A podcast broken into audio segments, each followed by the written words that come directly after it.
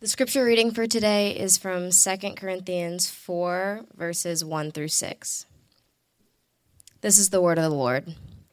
Therefore, having this ministry by the mercy of God, we do not lose heart, but we have renounced disgraceful, underhanded ways.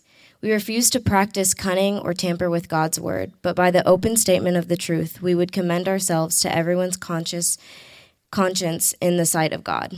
And even if our gospel is veiled, it is veiled to those who are perishing. In their case, the God of this world has blinded the minds of the unbelievers to keep them from seeing the light of the gospel of the glory of Christ, who is the image of God. For what we proclaim is not ourselves, but Jesus Christ as Lord, with ourselves as your servants for Jesus' sake.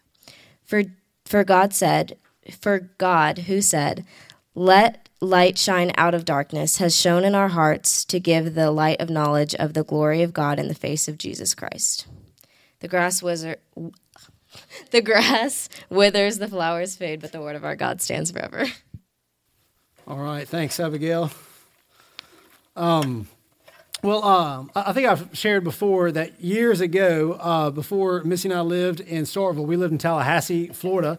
Uh, I worked with Crew, Campus Crusade for Christ, and uh, and there was a group of guys that would get together often. We'd go play uh, basketball. There was a church that gave us a key to their gym, and so we would go play there. And uh, and anyway, uh, one one day we were there, one night we were there playing, and there was uh, one of those kind of um, uh, kind of a new guy to the ministry. He wasn't real new though. Like he'd been around for like a semester, maybe even two. Uh, he'd been playing basketball with us for a little bit. We kind of had a crew that played basketball kind of consistently, and he was kind of new to the crew, but he'd been there several times, so it wasn't like a completely new person. Um, he was he was a good guy. You know, it's been fifteen or more years. So I forget his name. I want to say it starts with a B, so we'll just call him Brandon. That could be right, but it's probably not. But anyway, he's a good guy. He was one of those guys who, uh, if you ever play basketball with guys like this, they, they kind of drive the lane like a, like a maniac, and like somehow like they jump, they turn around and throw the ball up, and somehow it, it goes in. But he looked like a wild man whenever he would kind of come in and and do this, and he was. He seemed really lucky to me. It seemed less like skill, more like luck when the, when the ball would go in. So anyway, we're, we're playing one day, um, and then uh, I guess it was in between games. We're kind of hanging out, you know, uh, waiting for the second game to start. He comes up to me. He's like, "Hey, man, where's the where's the bathroom?" And at this point, I'm standing at about half court, and the, the restrooms are like directly from me to the sound booth. And so I say, "They're, you know, right across the way, right there." And so he, you know, goes over there, and I and I kind of watch him go over there. And and instead of going into the, the door where the restrooms were, he goes into the storage closet. And so anyway, so I see him do that and just think, it's kind of weird he did that. It's just kind of self, it's just super clearly marked, you know. So he comes out and says, "Hey, uh, where did you say it was?" And so some of y'all don't know me, but this fits my personality. I was like, no, no, you had it right. Just go back in there and, and just go back in there. So he goes back in there and I see him kind of fumbling around and I'm kind of laughing. And then he comes back out, you know, hands up, like, I, I don't see it. And so then I just give him, like, these real vague, nonsensical directions, like, no, no, no, it's just straight back to the right, kind of on the left. It's like, okay, so, you know, he goes back in, and he's kind of fumbling around. Uh, and, and then one of the other guys, like a senior in the ministry who was, who was good friends with Brandon, comes up to me, and he's like, you know, "Shoemaker, what are you doing, man?" And I was like, I want to see how long I can keep him in the storage closet, you know, because it's so clearly marked. You know, this guy is just completely clueless. Um, and then he said something, the, the, the senior said something that changed everything. He said, "Kevin, Brandon is legally blind." I, I died, you know, and I, I, I sprint over and I'm like, "Brandon, I had no idea you could not see," you know, and so I just apologized profusely. "I'm so sorry. I'm just, you know, whatever I can do." And, you know, I, I, I walk him to the bathroom, you know, as far as I should go. He's like, "Here it is, man." And so, like, like, I'm just old school because, like, to me, if you play basketball, you're not blind, right? And so I had no idea, right? So here's where I'm getting at. If I didn't just, like, like ruin all my credibility for to give a message right now. But but here's the thing. And here's how, so, like, you know, good vision is twenty twenty, and he was twenty-two hundred. And so that meant, like, on the eye chart, you know, the E at the top, if you can see that, you're twenty-two hundred. And he was barely twenty-two hundred, and he couldn't see below that. So he couldn't see the signs that were clearly marked. And so anyway, obviously I felt I felt terrible. But here's here's why I tell the story. This is probably a bad lead up to this. It's probably not worth it to give the, the, the analogy here. But blindness can be deceiving, right? Sometimes people can be blind and it doesn't look like they're blind, and they function like someone who actually has sight. And you can actually uh, think you see without really seeing, and you can kind of play along with what everybody's doing. And it kind of was how he played basketball. It just it didn't make a lot of sense. He seemed kind of like a, like a you know like a wild guy going in, but he, he couldn't see, but he could kind of see enough to where he can go through the motions and, and get by okay. And so here's the thing. Being a Christian is about seeing something more than it's about doing something. Being a Christian is about seeing something. And just because you grow up around people who see, or because you live in a culture that, that seems to act as if they see, doesn't necessarily mean that you see. And, and if you don't see, it's not something you go and work for. The, the seeing that the Bible talks about is, is a gift. It's not something you go out and you make happen. The only way you see is if seeing is actually given to you. You don't work for it. You don't get it like that. So, so today what I want to talk about is what God wants us to see, what prevents us from seeing it, and finally, how someone becomes able to see. And so my, my three points as it relates to seeing is going to be this. Uh, number one, the goal of seeing. Number two, the obstacle of seeing. Number three, the means of seeing. So first, the goal of seeing. So first, I want to go back to, to chapter three and a little bit of what I talked about last week and, and pick something up. If you remember last week, we talked about the new covenant. And in chapter three, verse six, Paul refers to himself as a minister of the new covenant. Now, the new covenant is a really big deal. And, and, and in order to be a Christian, you might not need to be able to explain what the new covenant is. But if you are a Christian, the new covenant happened to you. It, it, it's, a, it's a really big deal. If you're a Christian, the new covenant happened to you. And, and if it didn't happen to you, then you're not a Christian. Okay, it's a, it's a really big deal. And in chapter three, Paul contrasts the new covenant with the old covenant. And he describes the old covenant as God's law, which we see in chapter three is written on tablets of stone. Think about Moses at Sinai. And then the new covenant is different. It's better. And we see in uh, chapter three, well, in, in three three, describing the new covenant, we read this. And you show that you are a letter from Christ delivered by us, written not with ink, but with the Spirit of the living God, not on tablets of stone, but on tablets of human hearts. So where the old covenant, the Old Testament law was written on tablets of stone, it's an external thing. The new covenant is written on hearts, on the hearts of believers. So it's internal. And that's why it's better. Like, The, the, the, the, the scriptures are clear that the new covenant is better than the old covenant. And, and that's not to say we should throw it away, that it's bad or anything like that. It's saying the reason it's better is because it's gone from something external to something internal. The, the old covenant is like a book you can read, and the new covenant is like a program that gets downloaded to your soul.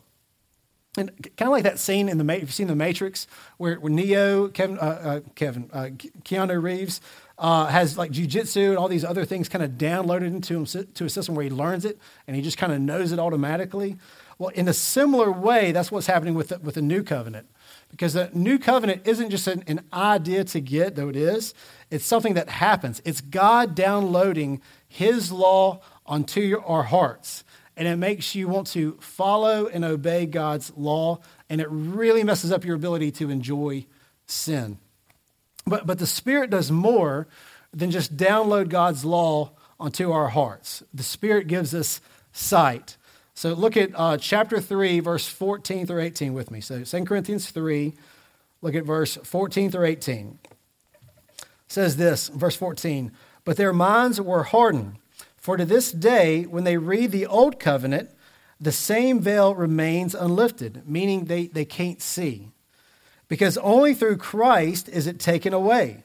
Yes, to this day, whenever Moses is read, a veil lies over their hearts. Again, they cannot see. Verse sixteen, but when one turns to the Lord, the veil is removed, meaning they can see.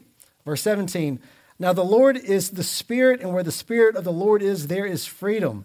And we all with unveiled face beholding the glory of the Lord. That's what we see. The veil's been removed, and we see something, and it's the glory of the Lord.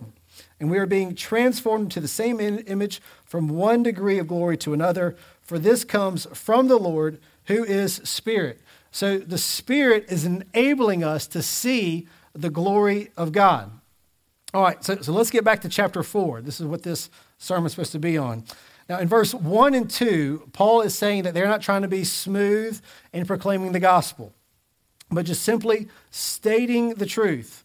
Th- then in verse three, he says that some people cannot see. In verse three says, and even if our gospel is veiled, it is veiled to those who are perishing. Then in verse six, we see how people come to see. And, and this is where we find the goal of seeing, all right? Verse six, chapter four, verse six, for God who said, let light shine out of darkness, has shone in our hearts to give the light of the knowledge of the glory of God in the face of Jesus Christ. Or as verse four puts it, the light of the gospel of the glory of Christ. So the goal of seeing for Christians is the glory of God in the face of Jesus Christ, or the light of the gospel and the glory of Christ. That's God's ultimate goal for us. Not the, the ultimate goal for us, God's ultimate goal for us is not obedience. It's not even our salvation, but it's seeing the glory of God in the face of Jesus Christ, to see the light of the gospel of the glory of Christ, not even just to be saved or to be obedient, but to glory in the Savior himself. And this should be our goal as a church, not just to be good and moral people, not just to have good marriages, not just to do a lot of good things and help out a lot of people, though I hope we do all those things, but to see the glory of God in the face of Jesus Christ. That's the ultimate thing we want as a church. And look, this is what we should want as parents for our children, right? Not just good behavior, not just for things to work out for them, but ultimately that they would see and delight in the glory of the gospel of Jesus. The ultimate goal of God, the goal of the Holy Spirit for us, is not behavioral. And it isn't to be emotionally well or mentally healthy, as important as those things are. There is something that goes beyond all of these really, really good things that we want as a church, and it's this: seeing the glory of God in the face of Jesus Christ. That's what we're moving towards. That's why we're gathered here today. This isn't a, a, a rally for obedience. This is a worship service. Today, when you came here, the goal was not to entertain, or, or this isn't even about you. We are collectively coming together to worship our God. And so it might go long, it might be too hot, it might be too, there might be a lot of things that are off, whatever it might be, but ultimately we are gathered here. There is one audience, and it's not y'all and it's not me. It is our God, right? And so this is what we are moving towards. This is God's goal for us, to see the glory of God in the face of Jesus Christ.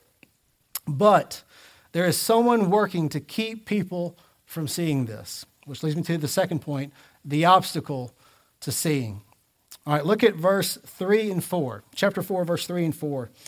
It says, even if our gospel is veiled, it is veiled to those who are perishing. In their case, the God of this world has blinded the minds of the unbelievers to keep them from seeing the light of the gospel of the glory of Christ, who is the image of God.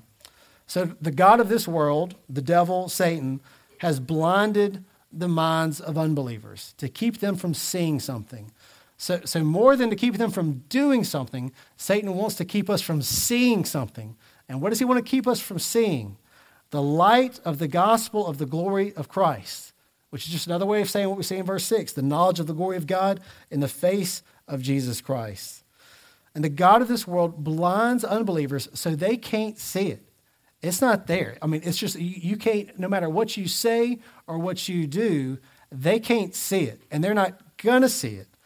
And look, this is why Paul says in Ephesians six twelve, that we don't wrestle against flesh and blood, but against the rulers, authorities, against the cosmic powers over this present darkness, against spiritual forces of evil in the heavenly places. That sounds serious. The spiritual forces of evil, over this uh, the cosmic present darkness. Look, there is something happening in the world, right?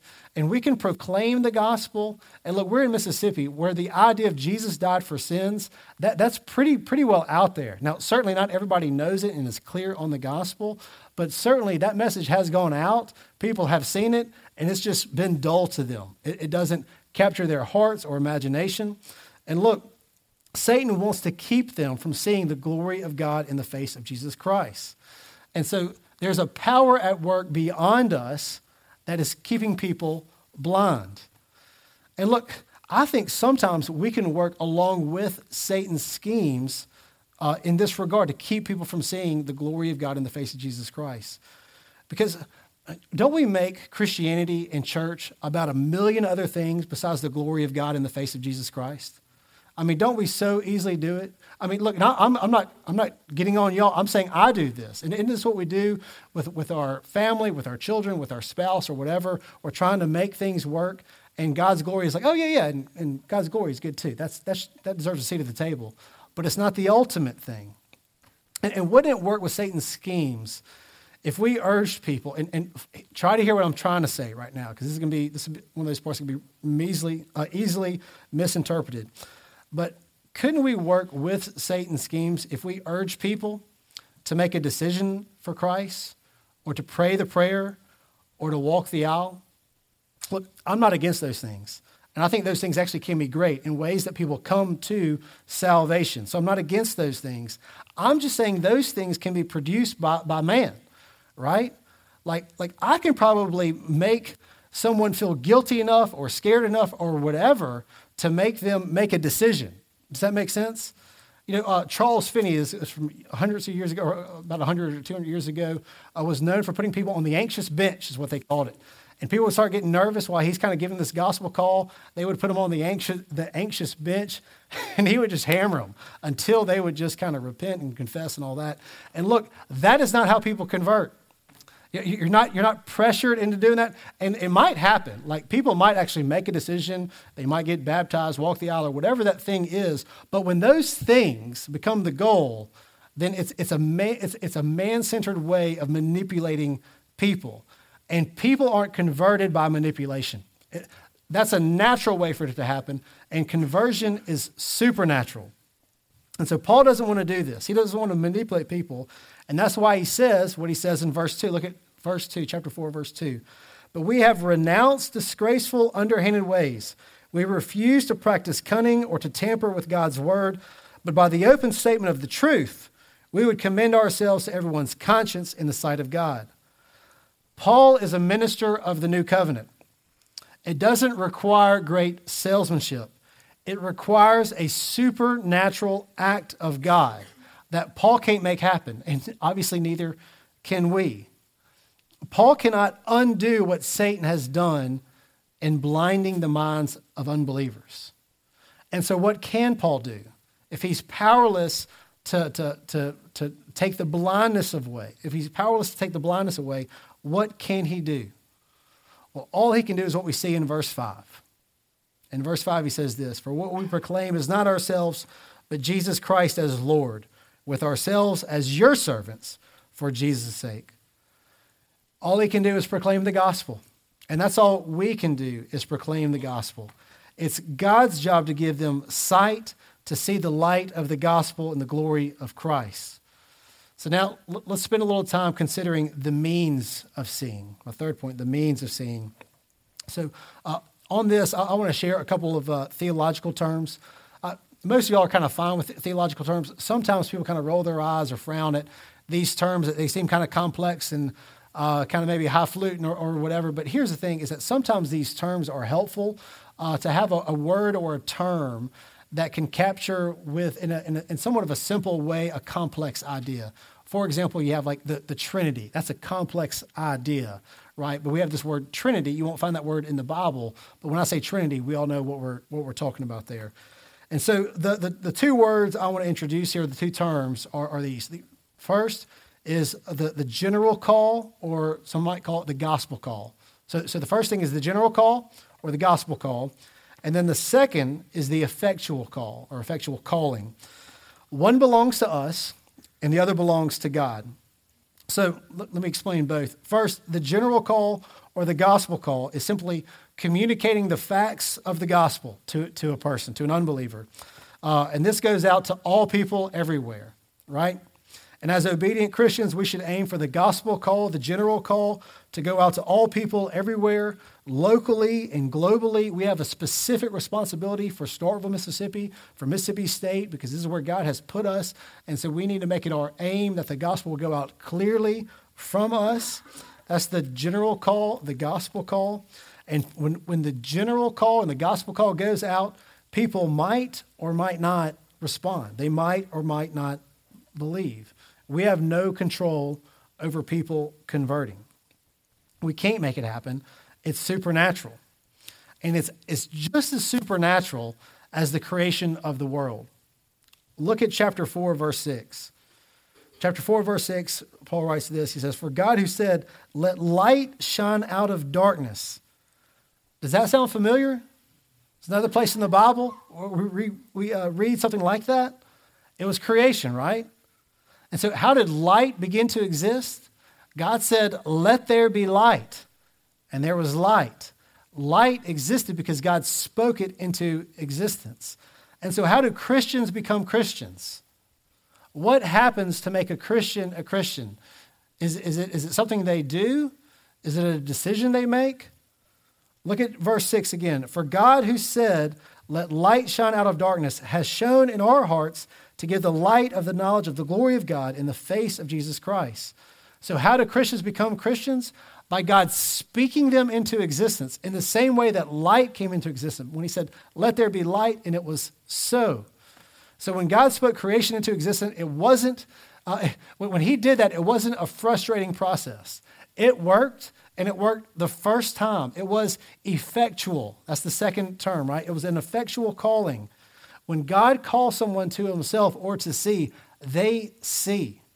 You know, every now and then at the house, you know, a, a light or something goes out, a plug's not working in the in the house, and I go to the breaker box, right? And I'm kind of flipping switches, and I, you know, I flip a switch, and I yell in the other rooms, like, "Hey, is it working now? How about now?"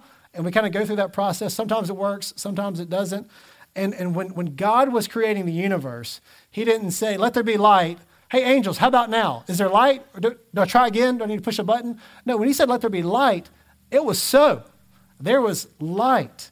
And in the same way, when he calls Christians, they come to life. They come to see. In the same way, whenever you were converted, however it happened, whether it was a slow process growing up in a Christian home, And and it's not really, you're not really sure when you converted or came to Christ. You just know it happened somewhere along those times.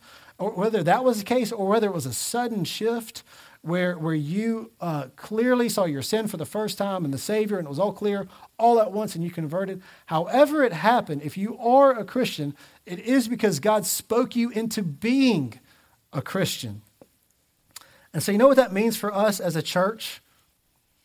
It means we don't need to try to be smooth or cool, or especially relevant. I mean, I, I think I'm smooth and cool and relevant, but I don't need to try to be, right? Look at what Paul says in four two. It says, "We have renounced disgraceful, underhanded ways. We refuse to practice cunning or to tamper with God's word." So we don't need to try to make God look cool or church seem fun. We just need to simply proclaim the gospel. We need to be faithful with the gospel call and entrust God with the effectual call. Because our ultimate goal today at the worship service and as a church in general isn't just to, to, to try to stop doing bad stuff and start doing good stuff. It's not just to become healthy emotionally or healthy mentally. And it isn't just to build really sweet community or know the Bible really well. Look, I hope all those things happen. Those things aren't bad things. They're just not ultimate things. But our ultimate goal should be whatever God's ultimate goal is. And that is this, that we would see the glory of God in the face of Jesus Christ, that we would see the light of the gospel of the glory of Christ. May God give us eyes to see that. Let's pray. Father in heaven, we want to see. For those of us who you have called to yourself, we do see. How easily we are distracted, though, with things that are less ultimate than the glory of God in the face of Jesus Christ. And so, Father, I pray right now, as we sing and glory in the gospel, would you open our eyes and stir the, our affections for Jesus, that we would delight in the Savior, uh, for the Savior himself and the glory that surrounds the gospel. And so we ask this blessing now, and that it would strengthen us in the days and weeks to come. Jesus, in your name we pray. Amen.